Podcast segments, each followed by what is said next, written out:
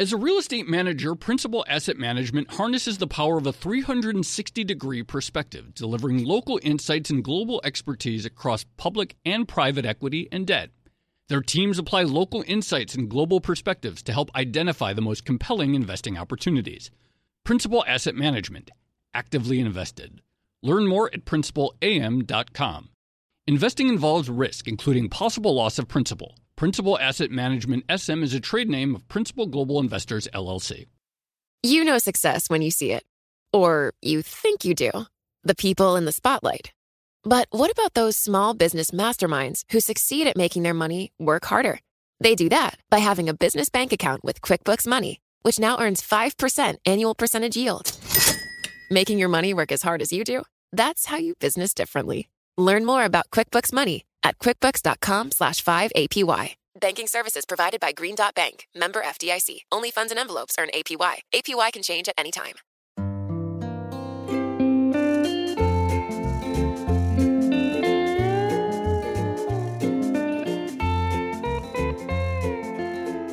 Hello and welcome to another episode of the Odd Lots podcast. I'm Tracy Alloway.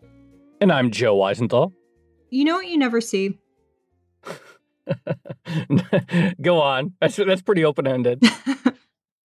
yeah. Okay. Well, you know, as a journalist, I'm told to ask open ended questions, but um, you never see you never see anyone connect climate change with real yields and secular stagnation.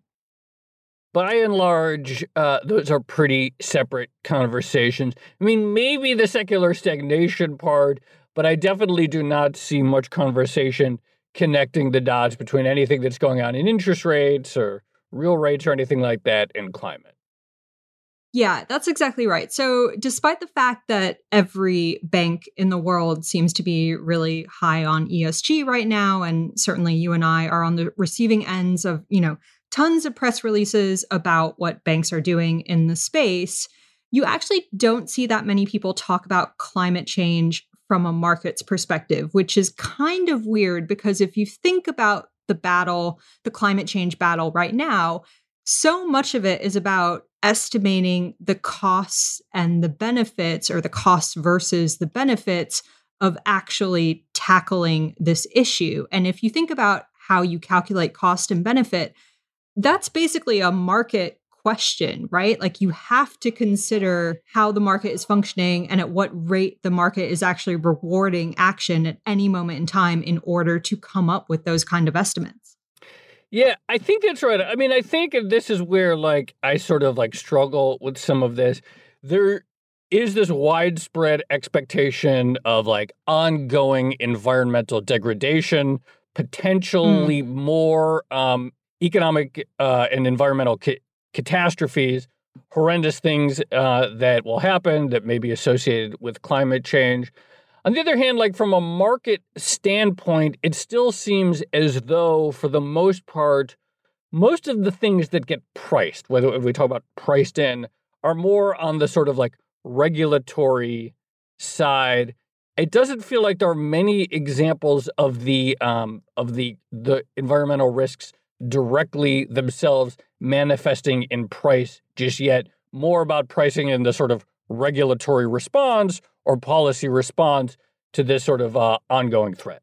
Right. So I know I started this conversation by saying that you never see anyone talk about real yields and secular stagnation and climate change, but that's not strictly true because there is one person who has done it, um, and they published a whole paper on the topic, which um, definitely caught my eye. But we're going to be speaking to Josh Younger again today. He's a managing director at JP Morgan and also a, a multi appearance Odd Lots guest. I think yeah. this is going to be his fourth time on the podcast. So we're going to get his thoughts on the climate change and the link to yields, but we're also going to go into some of the recent drama in the treasuries market and I, in, in addition to him having done work on this, he's sort of the perfect person to connect all these dots because, in addition to being a rate strategist, managing director at JP Morgan, he's also a trained astrophysicist. So, uh, the perfect person to connect science and interest rates. So, uh, I'm really looking forward to this conversation. yes. Excellent. Um, climate science meets uh, interest rates. I love it. All right, uh, Josh, welcome to Odd Lots yet again. Yeah, thanks for having me. It's it's great to be back.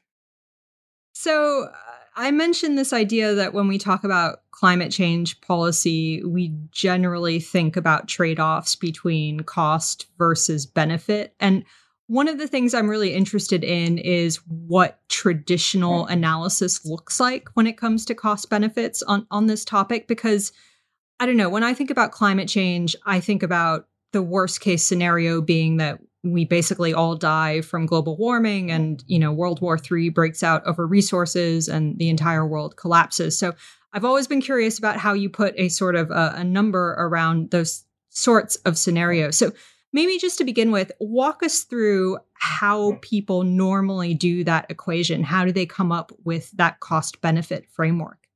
Yeah sure. So it's it's a bunch of different steps and it's it's really about connecting a, a few related but but sort of institutionally separate fields of study. So on the one hand, there's the climate science itself, which is doing projections of you know, global mean temperatures and and sea level uh, sea level rises and and uh, various other types of forecasting, and those tend to to go out you know 50, 100, 200 years.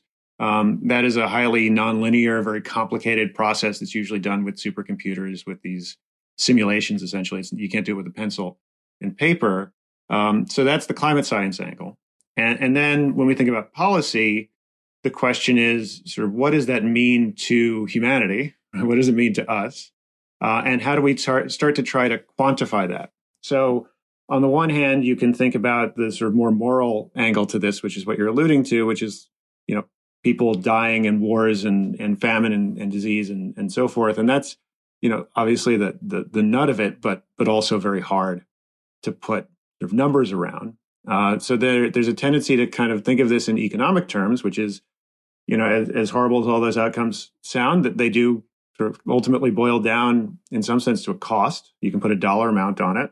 Um, insurance companies do it all the time, and uh, the the economic impact of climate change, which incorporates all of these factors. So there's there's kind of the purely economic impacts, which is you know, are coal mines productive? Um, can we produce enough wheat? What's what's the net impact on consumption? Like things like that, and then you can have the more banal sounding mortality projections and and and other sorts of sort of non-traditional economic impacts, and and that ultimately gets boiled down to a dollar amount. Um, and the the process of of putting those things together is, is what's generally referred to as, uh, as integrated assessment models. So connecting climate science and economics um, with some with some other inputs as well. Um, and the goal from that exercise is is to try to inform policy because th- there's a real cost benefit here. Um, you know, the, if we want to completely avoid climate change, we're all supposed to go back to a pre-industrial world where we don't burn carbon at all and we live on um, sort of uh, independently um, self-sufficient farms and you know, we walk everywhere or maybe ride a bike, but even the bikes got to get produced. So, like, there's a cost that's not worth bearing um, to most uh, of, of the world. And so, between doing nothing and reversing the clock 15,000 years um, and undoing all technological development, there's some number that sort of represents the acceptable cost to society. And, and the, the, the process here is trying to, to arrive at, at that number um, through this rough means. There's many different ways to do it, but you're trying to get ultimately to to that break even, to that number, the, the acceptable cost to society, um, and how we track and measure that. So, it, correct me if I'm wrong here. My impression is that climate risk manifests itself in markets in all different kinds of ways, whether you see it in commodities, whether you see it in insurance type of contracts, etc. But is it the case that the what's being priced is not the climate risk itself, but rather the regulatory expectations or current policies of regulatory response towards climate change? So, like, imagine an environment in which there was no climate science really, or there was no will to action at all to address climate. Would it be showing up? Would we be seeing stresses regardless? So I, I, think this brings up a really important point, which is climate change is the most important and obvious example of a real market failure. So capital markets and, and markets in general are, are just really bad at long-term planning. And long-term in this case means 50 to 100 years. Um, so uh, it, it, means that the risk priced into markets is much more along the lines of what you just described, which is how is the government going to react today rather than what is the net impact considering potential action whether or not it's enough and if it's more than enough or less than enough like what's the net impact? Like what's right. the real what's the real forecast? So um, there's a world in which this is actually a somewhat exogenous process to the way markets think about risk. Um, and and that's just because again it doesn't get really priced in. This is a big part of the stern and stiglitz critique which is you know market pricing is based on individual incentives that are ba- that are themselves the product of like a single generation of people. And so we're thinking about what is my preference as an individual investor over the next 50 years, as opposed to what is the societal aggregate preference uh, in an intergenerational context, which prioritizes to the same extent the welfare of people who are living 100 years from now uh, relative to my own. And so markets are really bad at that. Um, and that's been a general critique of, of the way that climate risk has been modeled. Um, it doesn't mean that markets can't tell you something about kind of the base case. So, so what we're doing in, the, in this paper, I think, is is saying markets because they don't anticipate these types of existential and long term risks, they're kind of giving you a sense of the baseline rather than the uh, the climate change scenario. So they're giving you a sense of how the market would perceive risk and pricing and, and uh, time preference in the absence of climate change to some extent, because it's it's not going to be again efficiently priced. And that's a problem because markets are not anticipating this like extremely important risk factor, um, arguably the most important risk factor fundamentally.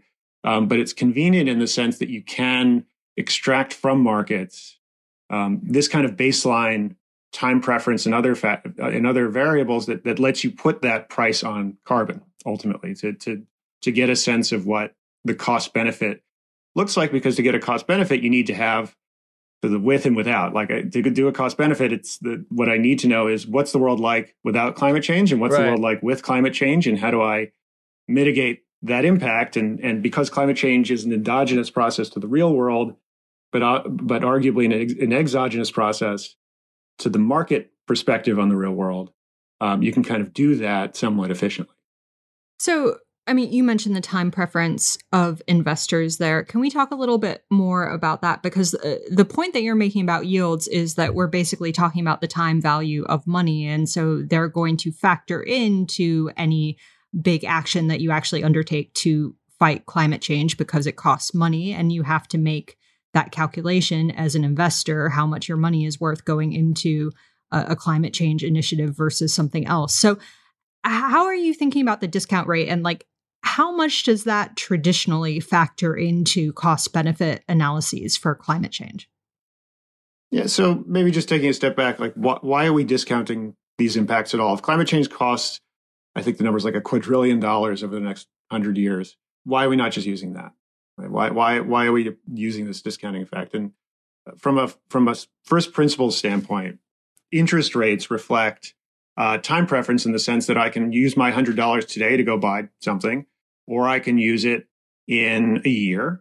And if I'm going to delay that consumption by a year, then there, there's some value to me in that, right? There, there's some there's some uh, there's some cost um, in giving up that year of access to my money, and so that's the interest rate I'm going to charge for it. So if interest rates are one percent, it means that the time preference reflects a one percent annualized cost to delaying consumption. Uh, interest rates are observable, like we have many interest rate uh, driven instruments. Treasury bonds are, are, kind of a good example of that. There's also a, a rich and deep uh, derivatives market, which is tied to other interest rates, and and uh, we can use that to infer time preference in that sense. So let's say we have an observation of time preference, um, and, and we've consolidated that into some running rate of interest, one percent, two percent, three percent. Um, adjusted for inflation, because most of these estimates are done in inflation adjusted terms. Um, so then uh, what we can do is say, well, climate change is going to cost a certain amount of money every year for the next hundred years. Because that money in the future is worth less, or we're actually talking about it probably after this, but potentially more, uh, but it's worth a different amount in the future than it is today, then the discounted future value of those damages is what I should be willing to pay today to avoid them. And so that's the social cost of carbon, which is an, an incremental uh, metric ton of carbon dioxide. What is the economic impact into the future? And what is the discounted value of that damage today? And, and if I'm thinking in terms of you know pure economics, the moral angle is, is important, but not necessarily part of that analysis. Then I should be willing to pay up to that discounted amount uh, to to avoid negative outcomes. I, I guess put a different way, we usually talk about the time value of money as how much is the money worth to me today versus in a year, but you can also think of hmm. it equivalently as how much is it worth to me to avoid a loss in a year versus today. Those are it's it's symmetric in that respect. So what is thinking about this framework get you? Like okay, so you work through this, you like calculate the theoretical damages, do this uh, sort of uh, uh, this time value analysis. Where does it get you, and what does it tell you in terms of carbon pricing or connecting it to uh, uh, to your specialty like rates? Like, where does uh, what does the analysis say? Yeah, I, I think it's important to keep in mind that models are flawed. Right. These models are very flawed, um, but we have to make a decision. We don't have the option to not make a call on this because climate change is going to happen one way or the other, and we need to take some steps to mitigate it, but or lots of steps to mitigate it. But if we're unwilling to deindustrialize, which is kind of the, the ultimate and, and only co- complete solution, then we need to come up with what we're willing to do. And so this analysis is, is an attempt to do that. And we're basically making our best guess uh, as to how much we, sh- we should be willing to spend to avoid damage down the line. And, and it's convenient as a framework um, in two ways. One is it's, it really does get you to policy, right? It gets you to a set of policies that the cost of which is immediate that you can at least justify on the basis of some framework. Right? We, we need to come up with a reason why it's worth spending a trillion dollars today, um, because everyone who is contributing those tax dollars want to know why a trillion, why, why not two, why not half? You know, where did this number come from? Um, flawed though those models may be, they they get us to that. And and two is at least from a more near term standpoint, from an observer standpoint, we get a sense of how the government's likely to react. So we're not we're focused a little bit on the the policymaking process, but there's also the more near term impact on how government policy evolves, and to the extent that this framework, this approach, is central to the government's policy making process, it lets us kind of think like they think and come up with a, a sense of, of what the likely range of outcomes is. And, and the Biden administration has been very clear that the social cost of carbon is the single most important number in their climate change agenda. So, you know, we should we should get a better sense of how to how to get behind a value of that and what the right set of assumptions are, um, than rather than sort of necessarily arguing over the utility of that number relative to other numbers. The the last thing I'd say is this discounting effect. Um, it, it is possible. It's kind of two approaches to this. What we've focused on here is a market driven discount rate, which is really measuring pure time preference. And and that's extracted from, in this case, derivative markets, but you can get it from treasuries or, or other places.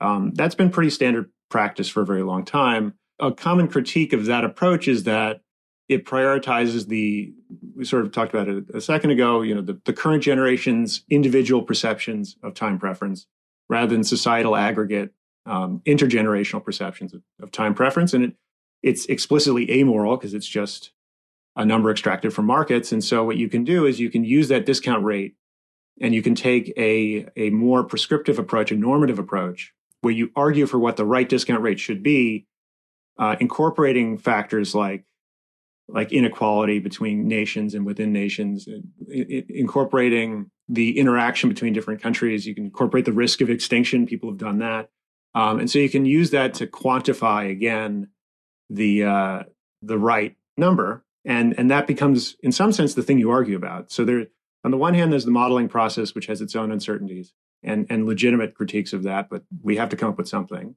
Uh, and on the other you, you, can sort of say well well the market's saying the discount rate should be 1% but i think it should be negative 10% because i'm highly risk averse when it comes to these things. And you can make a normative case for that and therefore it's worth spending more money than than than other discount rates would potentially imply. So it, it, sort of consolidates that whole argument to a single number, which is convenient. Uh, it's reductive, but it's it's convenient for for having this conversation.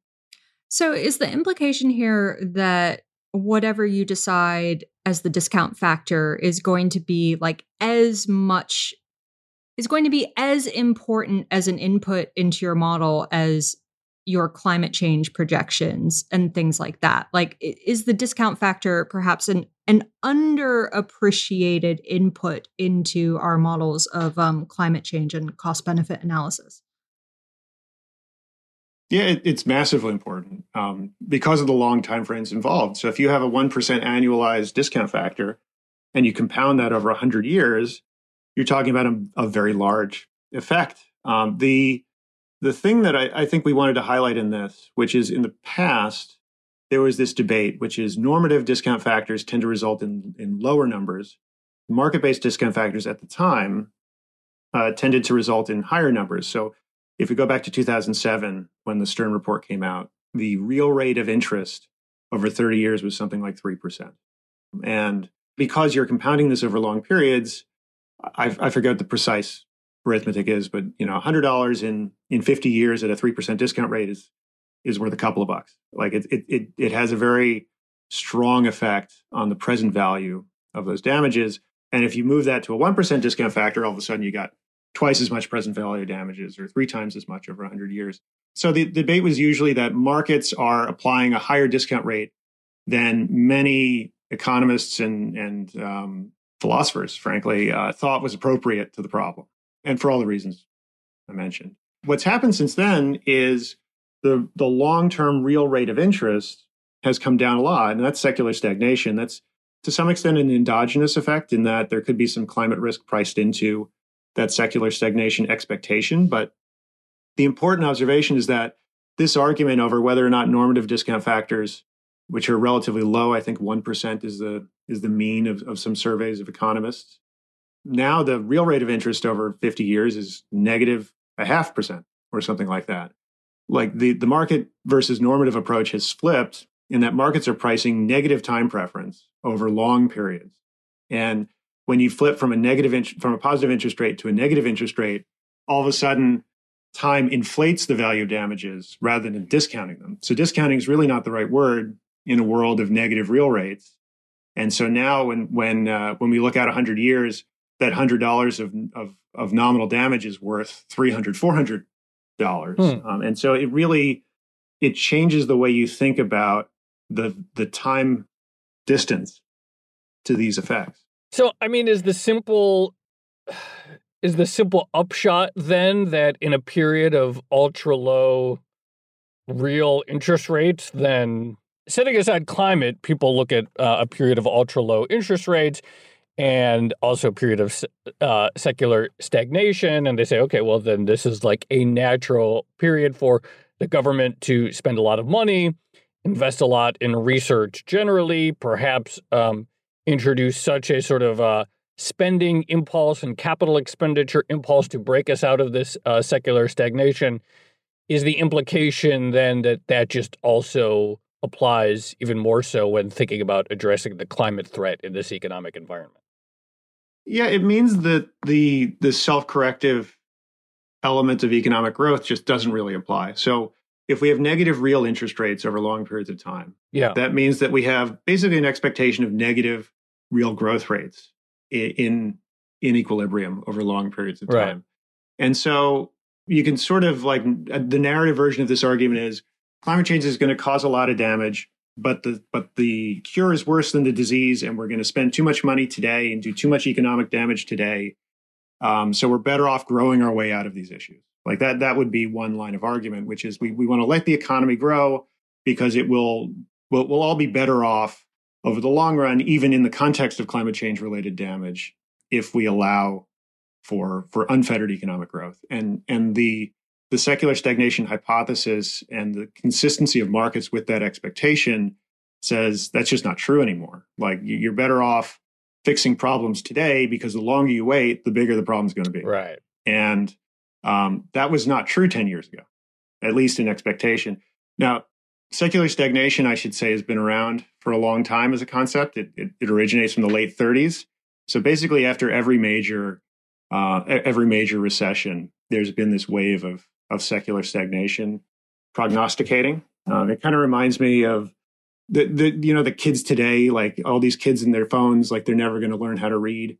Um, but it turns out that in the mid 1500s, uh, there are a bunch of people who are worried that because of the printing press, no one would learn how to write books by hand anymore. So there's always like this this hand wringing in the in the in the in the presence of change. But this time might actually be different. And Larry Summers is obviously sort of associated with this argument. Um, but the combination of demographics, um, the digital transformation, a global savings glut, the rise of, of Asia, like all of these, all the globalization trend, which is still in place, um, you know, all of these things point to lower, at least directionally, real growth rates over time. And and that just means, again, directionally, the cost of waiting, the cost of inaction is higher. And we're using markets because they do a pretty good job of finding stuff like that. Like markets are better at identifying regime change um, than than we are individually, and and you can see that just because you know the the, the secular stagnation hypothesis and the implications for long term interest rates, like the the or growth rates that that's been reflected to some extent in surveys of economists, for example, but the transition's been very gradual. Whereas markets kind of priced this in in 2008 and have largely stayed in that range. So, um, you know, markets have done a decent job, at least at a high level of never mind the next 10, 15 basis points. You know, categorically, they've gonna, done a good job of spotting this shift in the way the world grows. And if we're, we're shifting to a low to negative growth environment in the lead up to the really damaging impact economically of climate change, um, there's a much greater incentive to act now, and that's reflected in in the, in the social cost of carbon. Like if when you when you calculate even taking damages in in sort of local um, nominal terms as a as a given. Like let's not argue about how we're calculating the dollar value of those damages. That's a separate conversation. Even if you take that as a given, just the way the environment and expectations have evolved means the social cost uh, has gone up six seven times over the past ten years, and that really changes your cost benefit. Uh, that changes the way how much you should be willing to spend to avoid it. So on that note, I mean, I was reading a um, a Citigroup note by um, one of their strategists recently, Matt King, and apparently Citi's been having a bunch of client calls with Larry Summers, and Matt King was strongly um, suggesting that Larry Summers had sort of backed off the secular stagnation idea because of the recent backup in yields, which seems like I don't know, a bit of a knee jerk reaction. But I'm curious this idea that secular stagnation has multiplied the cost of climate change inaction. How well does that stand up to the recent changes in the treasury market, the volatility that we've seen, and um, the increase in yields? Yeah, so uh, most of the move in yields has been in inflation expectations. So we're really focused for this purpose on the real rate of interest. And over 30 to 50 years, the real rate of interest is still negative. At least if, and there's some argument here should I use treasury rates? Should I use tips? Should I use derivative markets? And, and what we do here is we look at expectations for the, the federal funds rate, the, the Fed's target rate, over 50 years, for example, um, and adjust that for inflation expectations. And, and the reason we do that is um, when you're dealing with securities, and, and we talked about this back last March, um, securities have sort of different treatment under different circumstances. It's harder to hold a bond than a derivative, especially for a bank. So you're sort of baking in some of these nuances of, of balance sheet cost and things, but derivatives specifically are um, are sort of an easier proxy. And so when we look at 50 year OIS swap rates, which is just expectations again for the federal funds rate over the next 50 years, uh, it's still negative, adjusted for inflation expectations. So um, directionally, you know, it may, may be more like four or five times over the past 10 years now rather than six or seven. The volatility in the social cost of carbon using market discount rates is, is potentially a, a critique that makes sense, but, but directionally, it's still negative. So markets are pricing in negative real growth rates over very long periods of time. Um, the other thing that I think is important to keep in mind is because we're talking about 50 to 100 years, um, you know, the, the bond market stops at a 30 year instrument, but these risks go out much further. And derivatives conveniently trade 50, 60, in some cases 100 years out.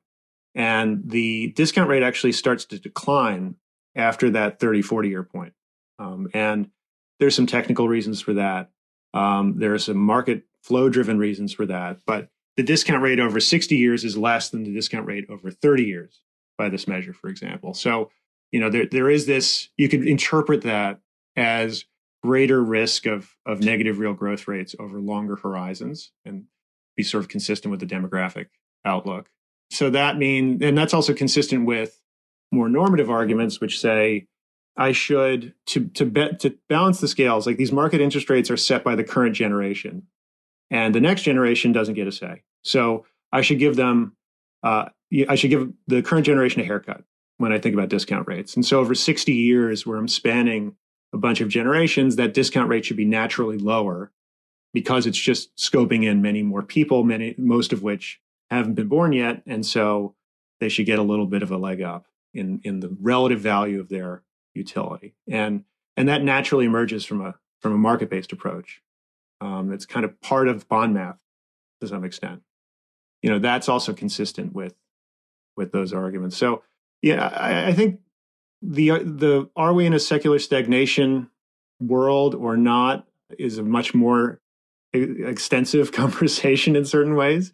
But but I think at the end of the day, like this move in treasury rates and move in interest rates generally um, is much more notable for its speed than its magnitude, and really hasn't changed the underlying narrative that we can extract from markets over long periods of time. And, and that's why I'm saying, you know, 25, 50, 100 basis points between friends, you know, over long periods is, is really not that big a deal. And and if we were to be having this conversation in the mid '90s or the mid, or the early '80s, we would say that's Tuesday. So you know we we've gotten used to a very low volatility world, and the the outlook really hasn't changed in a fundamental way on the basis of these moves. Um, and real rates themselves only started to adjust over the past few weeks. It's really been mostly an inflation expectations outlook.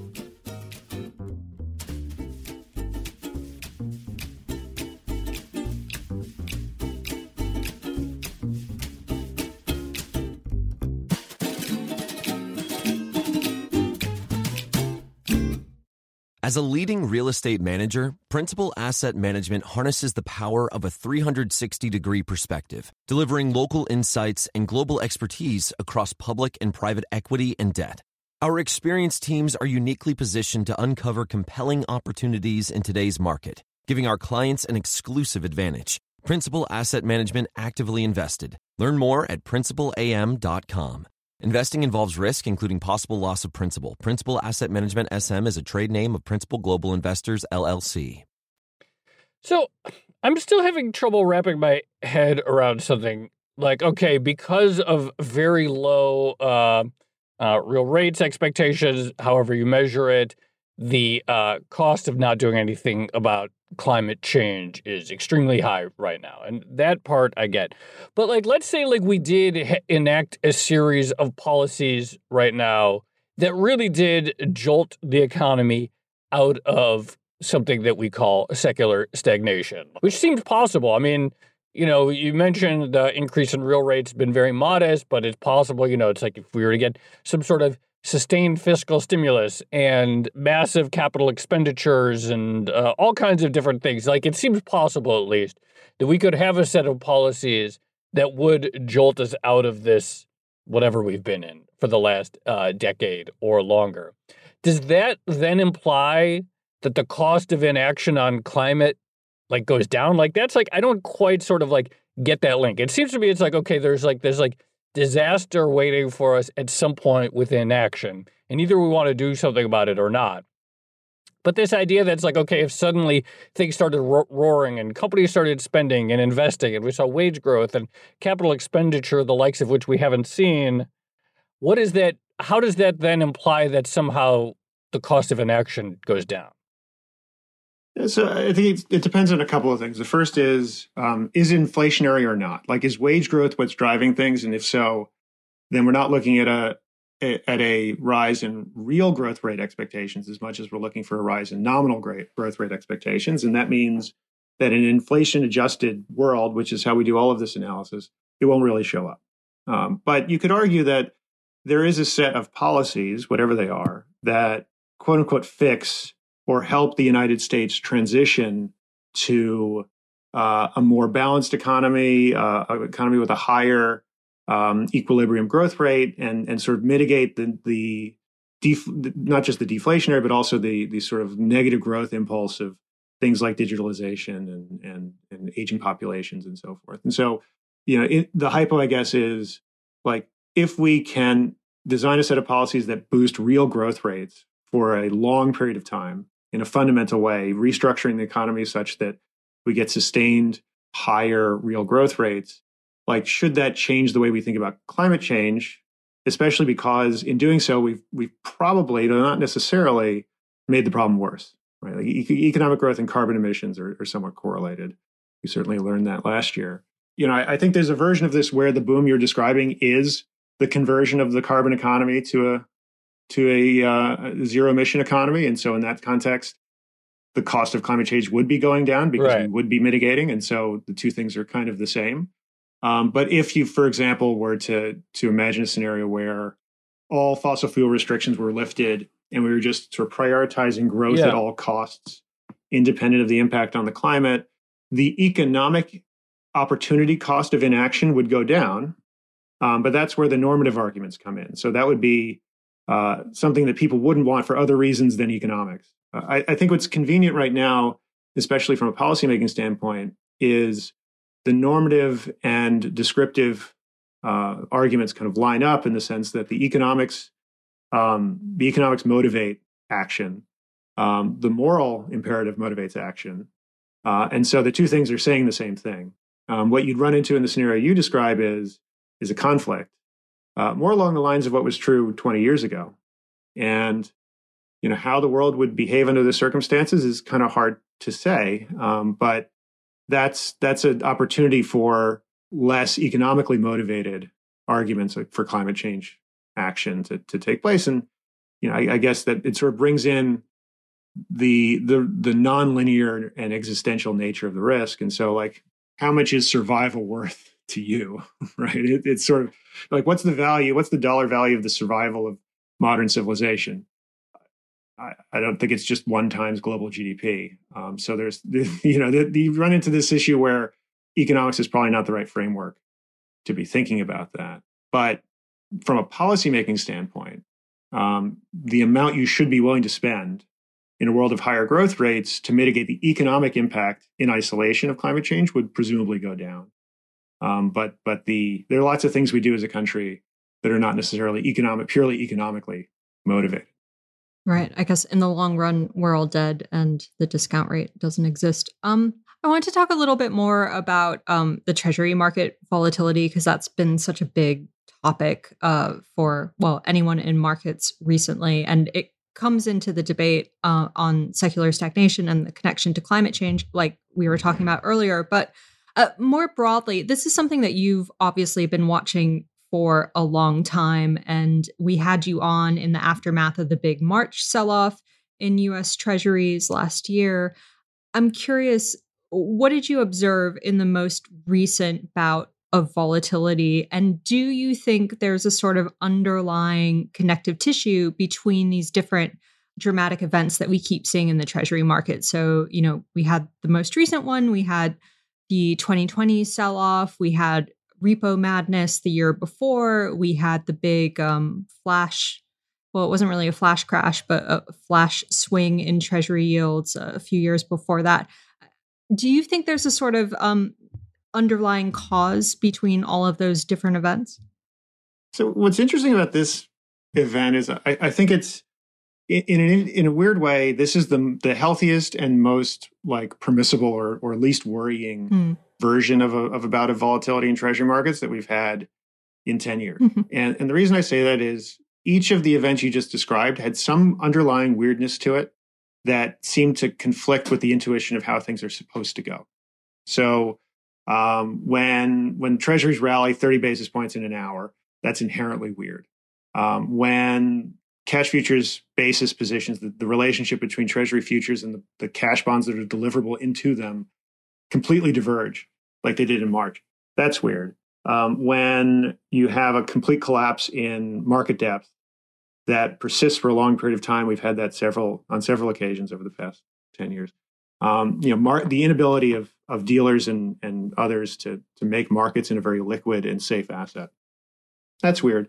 We haven't seen really any of that here. What we've seen is a shift in expectations that happens all the time from a very low base because there was a lot of pessimism early on uh, about the long-term health of of the economy and the long-term impacts of COVID. I, I, think it's it's easy to forget now, but back last April May, the vaccine prognosis was 18 months at best, and even that's kind of aggressive, right? And and and then we and even then, if the vaccine's 60% efficacy, that's a great vaccine. And what we got instead was 95% efficacy in November, and uh, two of them, and and now you know three approved and, and more coming. So um, we are doing two million shots a day, not one million shots a day. I remember when when Biden said we want 100 million people, 100 million shots in 100 days. Everyone said, well, that's kind of ambitious, and now we're gonna we did it in 60. Um, so like there has been truly a shift in the outlook, um, and when you had a massive deflationary shock that was expected to persist for 18 to 24 months, and it turned out it's only going to persist for six to 12, there's going to be a big revision in inflation expectations. And that's what you saw initially.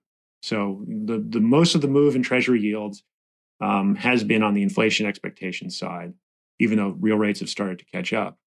Um, there has been some positioning effect, but you, you don't see the same sort of, I think, negative convexity or forced hedging is often blamed for a lot of these things, and there's certainly been some of that, but um, that's all anecdotal. And and the the price action suggests that this was really just changes in in fundamental exposures, not forced activity by say mortgage hedgers or there's some CTA effect, but you know you're not seeing the sort of persistent relationships and weird relationships between different assets and asset classes that you would expect if it was one of these sort of forced liquidation or other sort of chasing your tail type events. Uh, and the last thing I'd say, which I was frankly somewhat surprised to see, is even though we had a 20 basis point move in, in treasuries on a few weeks ago, the the the high frequency community has been persistently making markets through this volatility, and um, that's pretty unusual. Usually, they drop off a lot more aggressively when vol picks up, and it's a sign of a much more healthy market hmm. microstructure than we saw, especially last March. And so, like, I, I guess my reaction to all of this is a bit of a not a yawn, but I'm certainly not as worried as I think the headline price action would suggest, because when you when you revise your expectations dramatically, you should see dramatic changes in prices. The question is, have we overshot or otherwise exacerbated that repricing? Or are we broadly consistent with the move in fundamental expectations? And I, I think the latter is mostly true you know, we can point to occasional um, bouts of of that sort of like position squeezes and so forth. Like one of the things we were we were watching is there was a lot of carry trading that built up over this low for long environment, and um, when you, when that happens and things start to move and those positions get pressured, you usually see the biggest reaction uh, in the highest carry positions. So the most attractive carry trades tend to be the ones that do the poorest when things start to really reprice. And you definitely saw that at times. That's why, for example, five year treasuries moved the most across the curve on that one big day a few weeks ago. But that's not a fundamental thing, that's a position squeeze. But, you know, at the end of the day, that's a day or two here or there. Um, I don't mean to be too sanguine about it because, you know, at some point everybody's a convexity hedger, meaning like we are. There's a, there's a large community of levered holders who are very P and L sensitive, and a lot of them were long duration. So you know you, rates back up enough and if if the levered community is is chasing that from a positioning standpoint it can end up exacerbating things but but that only goes so far. And uh, i think at this point price action is just a lot healthier than than say the taper tantrum or certainly march 2020 or uh, or 2011 after the, the us downgrade or the european sovereign debt crisis. All of these more existential seeming events like this is much more benign in a lot of ways what um so I should just note here we are recording this March 16th, 2021. It's actually a day before a uh, Federal Reserve decision, so uh you know, listeners should note that. I'm curious about something you mentioned looking at the uh, high frequency market maker community and uh, their uh, ongoing making of such markets even during the worst of the uh, volatility a few weeks ago. What are the specific data points that you look like when you talk about treasury market microstructure, such that we're beyond just looking at price, but how well the price is actually working. What are the things that tell an observer that yes, price aside, it was uh, very volatile on a historic level, but actually it still looks like a, just a, a, functioning market? Yeah, so uh, we don't have all the information because a lot of these systems uh, obscure information in various ways to protect privacy. So there's anonymity concerns and so forth. But um, when we think about the the treasury market in particular, um, there's kind of two categories of trading. The first is what you would call in the old world voice trading or, or dealer to client trading, where, uh, say, a large central bank has a few billion dollars worth of treasuries to move and they call up their dealer and they say, I'd like to sell you, you know, two billion, you know, triple old fives. And dealer says, okay, I'll pay you this many basis points from from the hot run and and markets this wide and they agree on a price. It's, very like it, it's a much more familiar kind of human interaction kind of thing.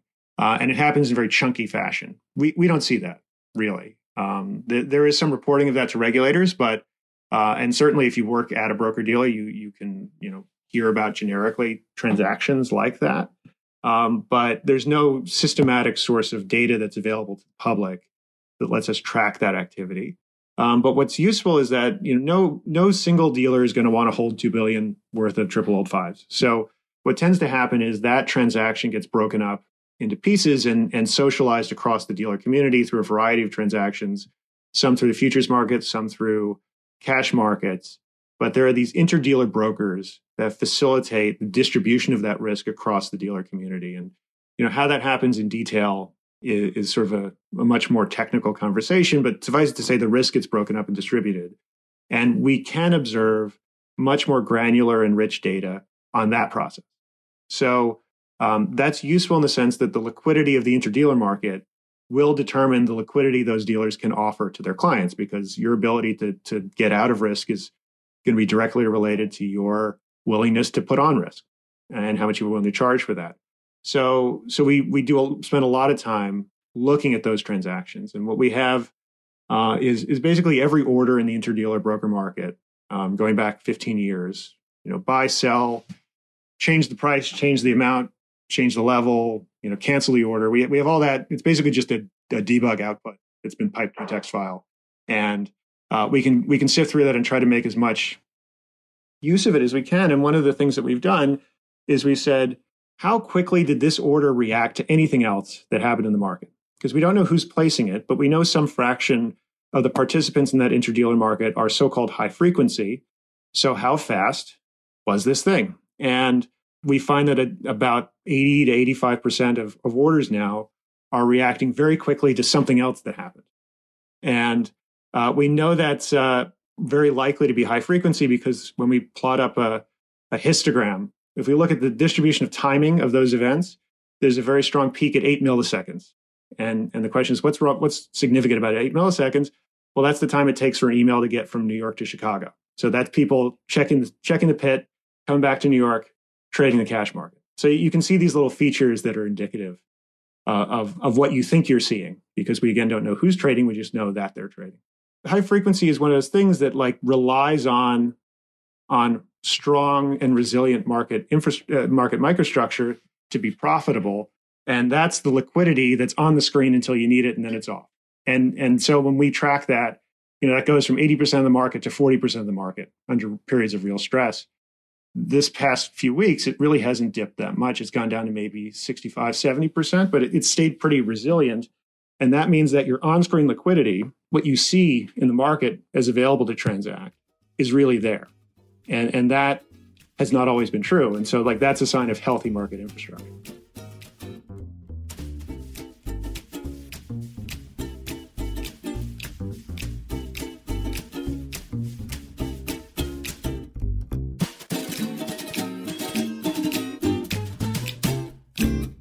As a leading real estate manager, Principal Asset Management harnesses the power of a 360 degree perspective, delivering local insights and global expertise across public and private equity and debt. Our experienced teams are uniquely positioned to uncover compelling opportunities in today's market, giving our clients an exclusive advantage. Principal Asset Management actively invested. Learn more at principalam.com. Investing involves risk, including possible loss of principal. Principal Asset Management SM is a trade name of Principal Global Investors, LLC. You know success when you see it. Or you think you do. The people in the spotlight athletes, actors, artists. But what about the people behind the scenes? You know, the ones who make it all happen the lighting engineers, the sideline photographers, the caterers. They're small business masterminds. And if there's one thing they have in common, it's making their money work harder. That's why they have a business bank account with QuickBooks Money, where they are now earning a generous 5% annual percentage yield. Yes, 5% APY. Making your money work as hard as you do? That's how you business differently. Learn more about QuickBooks Money at quickbooks.com slash 5APY. Banking services provided by Green Dot Bank, member FDIC. Only funds and envelopes earn APY. APY can change at any time. So we've been focused on treasury market microstructure and the plumbing of the actual system. But if we look at it from a more macro perspective, uh, I'm wondering at what point do you see the rise in yields or I don't want to see say treasury market um, dysfunction because you know as you put it the, the, recent bout of volatility wasn't nearly as bad as we'd seen um, in some previous um, instances. But at, at what point do the current events in the treasury market become a problem for the Fed, or at least something that it feels it has to push back against? Yeah, so I think the, the, the memory of last March is that not just that rates were moving a lot, but that price discovery was broken. So, you know, something that was issued three months earlier than another bond that were functionally the same instrument with the same credit were trading at very different prices. And that's only if you thought the price you could get was really the price. And so the Fed is not specifically concerned with rates rising, um, and especially if it's inflation expectations moving up. I think that's that's a sign of healthy recovery. Um, their concern from when we talk about market functioning, we're not talking about volatility in isolation. We're talking about price discovery, really. And the question is, can markets assign realistic prices to securities in a realistic period of time and at, real, and at decent enough size to facilitate the broader functioning of the market, or are they introducing sort of the, the risk of a market failure in which there just is not enough intermediation capacity to to keep things flowing? Um, so, you know, that's that's more that's much more existential. That's much more concerning. Um, there's not a real sign that that's imminent in any respect right now. You, you see some some dispersion in the pricing of securities, but we think that's more attributable to the details of how banks invest with their portfolio and potential regulatory changes, which are important. But like to have a, an event like last March, you need two things. You need an underlying vulnerability, and you need an event of sufficient magnitude, a shock that's big enough to kind of expose and widen that crack. And so the COVID shock in the context of balance sheet constraints on bank market making was precisely that. So the risk had been there all along. It just took a big enough shock to expose it and, and widen it and turn it into something much more, uh, much more uh, concerning. Uh, now, I think on the one hand, we don't really have that vulnerability, although we'll see what happens with with the regulatory outlook. We're, we're likely to get some color on that or some clarity on that pretty soon.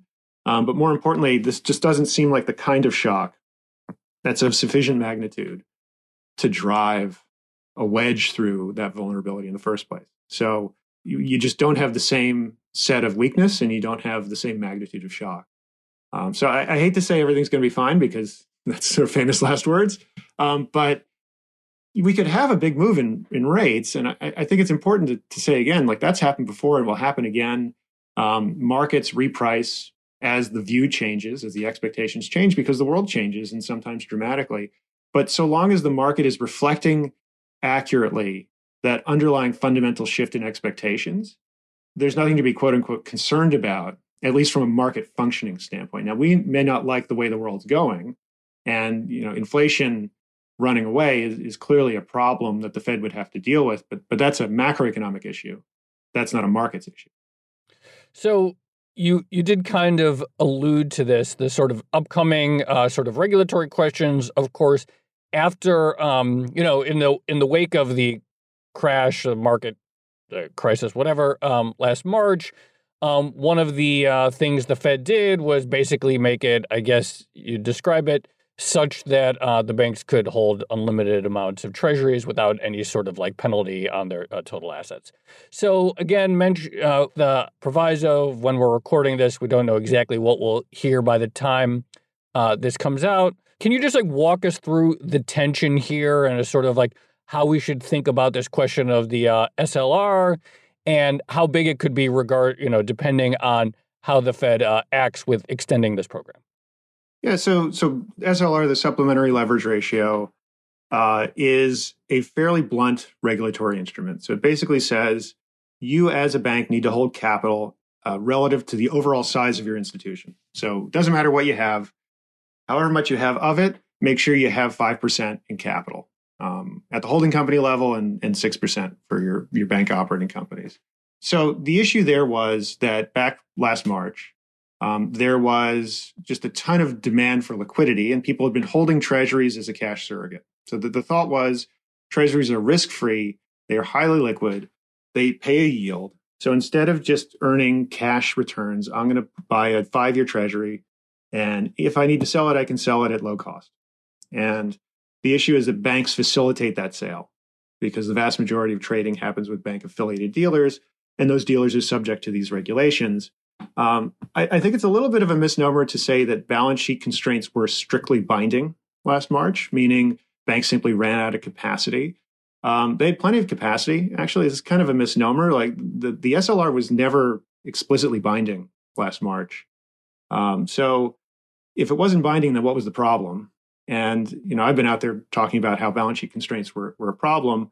Um, but if they weren't strictly binding, then, then where did the stress come from? And, and the answer is it's less about your institutional constraints and more about your local constraints. So if you're assigned a commodity and asked to distribute it among different businesses, so bank has $100 worth of balance sheet, and some of it goes to the treasury desk, some of it goes to the credit desk, some of it goes to the equities desk, some of it goes to the repo desk, some of it goes to the FX desk. You have to you have to allocate this scarce commodity, but you need to make sure that at an institutional level you have enough, or you don't go over budget. So that means those assignments are pretty rigid and it's hard to reallocate. So I, I think there's also a, a, sense that banks are highly efficient in their use of their balance sheet, and they are, uh, like we were talking about, over long periods, but not necessarily over short periods. And so you can run into a situation where a treasury trading desk or a repo desk, which uses a ton of balance sheet and is very volatile in its use of balance sheet, can run into local limits that are part of the business management and planning, capital planning process.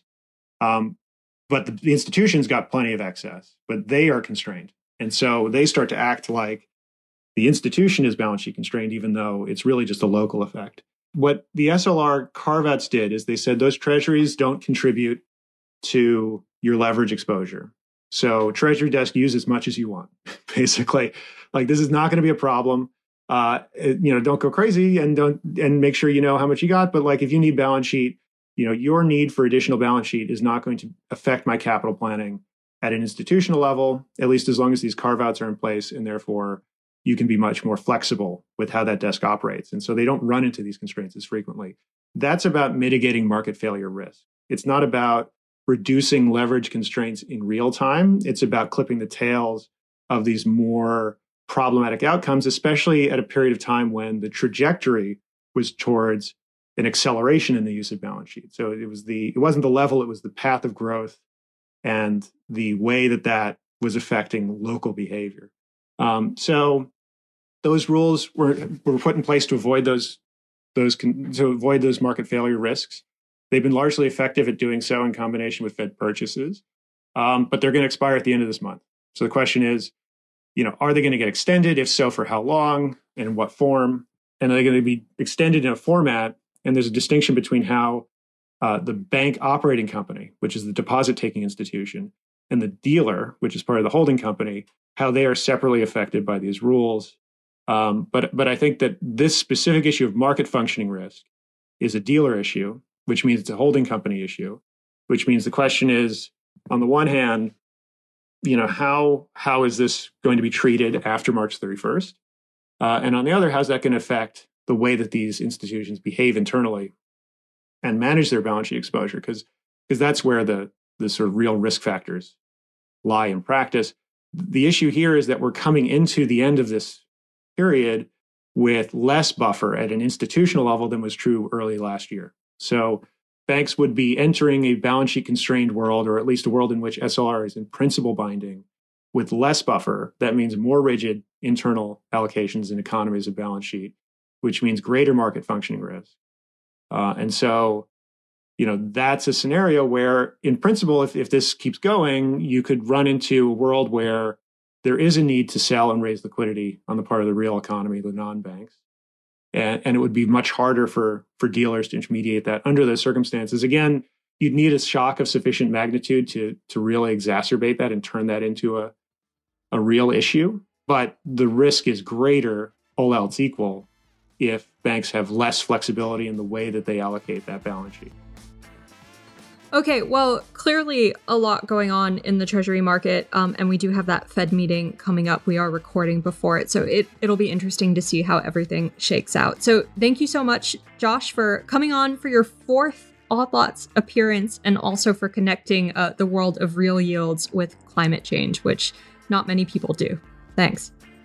Spanning 15, 20 orders of magnitude yeah. in an hour. that was great. Thank you so much, Josh. Yeah, thanks very much.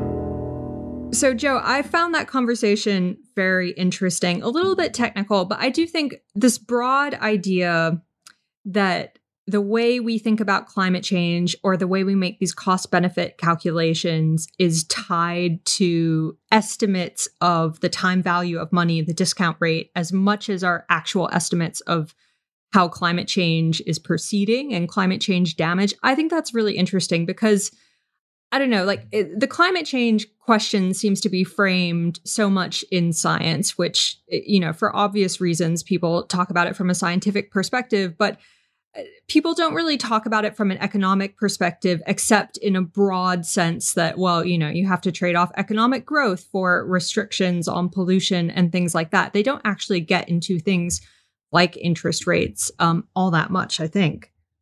No, it's super interesting because it does feel like there is this, you know, I think a lot of people would accept this premise that something like climate change, which is slow moving, global in nature, affects everyone, but also at very sort of like indeterminate times in the future is like a very like hard thing for like markets yeah. to price.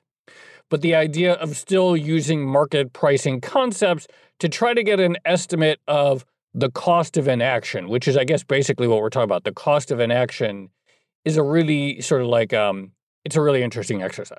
Yeah. And also just the broad point about how the last time we did a really, really big climate change report was the the Stern report back in gosh, I can't even remember when that was. Was that like 2006 or something like that? Yeah, I think it, I think it said 2007. 2000 okay. Like yeah, like and back then interest rates were completely different to what they are now. And you know his estimate of how much that changes the calculation is just something that well i certainly hadn't thought of it before. But i guess like i still have some issue with this idea that's like okay like there is this like looming humanitarian catastrophe. Maybe we're already seeing aspects of it played out uh, mm. playing out. And it's like either we're gonna we want to do something about it or not. And so it's kind of weird still for me to wrap my head around this idea that well that would have been uh, you know a certain cost in 2007 but the real interest rate environment has changed from 2007 to 2021 and so now there's like a total um, sort of like different cost benefit analysis. But i guess still just this idea that it's like all right if we accept certain premises about the cost of capital how much is it costing us to wait is uh, sort of a a useful a useful frame in terms of thinking about policy. Yeah, you can see there's something distinctly awkward about, you know, telling someone we're sorry that your house is underwater from climate change, but it's because the interest rate changed between the last time that we made yeah. an estimate of how much it would cost to fix this problem and now. Like there's something, yeah. Yeah, and he hinted at that, like future generations or people who aren't born yet don't get a vote. But it's like, oh, we were going to do something about climate, but uh, the real inter- the real interest rates were sharply positive at the time, and things were growing, and so the time value of money discounted 50 years from now, like it wasn't really that much. It does sort of like raise some like I guess kind of uh, awkward. awkward yeah, questions. I mean, I guess uh, Josh mentioned this, but there's the sort of financial imperative and the moral imperative as well, right? But maybe, I don't know, Yeah. maybe by focusing on the financial imperative, that's a way to get more people involved in the whole project. And, you know, maybe the, the ends sort of justify the means, right? Yeah, and again, like the rules are going to come from somewhere, right? Like Yeah. that's sort of what I took away. It's like someone how pol- politicians around the world address this, like they're still built uh, things like carbon pricing or other regulations that may have some impediment to slow the economy or may uh, you know need some uh, guess of like okay how much do we invest in x or y like the rules have to come from somewhere and so trying to like get ahead of this by like thinking about how these models might get shaped as ai useful exercise Yeah, absolutely. All right. Um, shall we leave it there? yeah let's leave it there Okay. This has been another episode of the Odd Lots podcast. I'm Tracy Alloway. You can follow me on Twitter at Tracy Alloway. And I'm Joe Weisenthal. You can follow me on Twitter at The Stalwart. Follow our producer, Laura Carlson. She's at Laura M. Carlson. Follow the Bloomberg head of podcast, Francesca Levy, at Francesca Today. And check out all of our podcasts under the handle at Podcasts. Thanks for listening.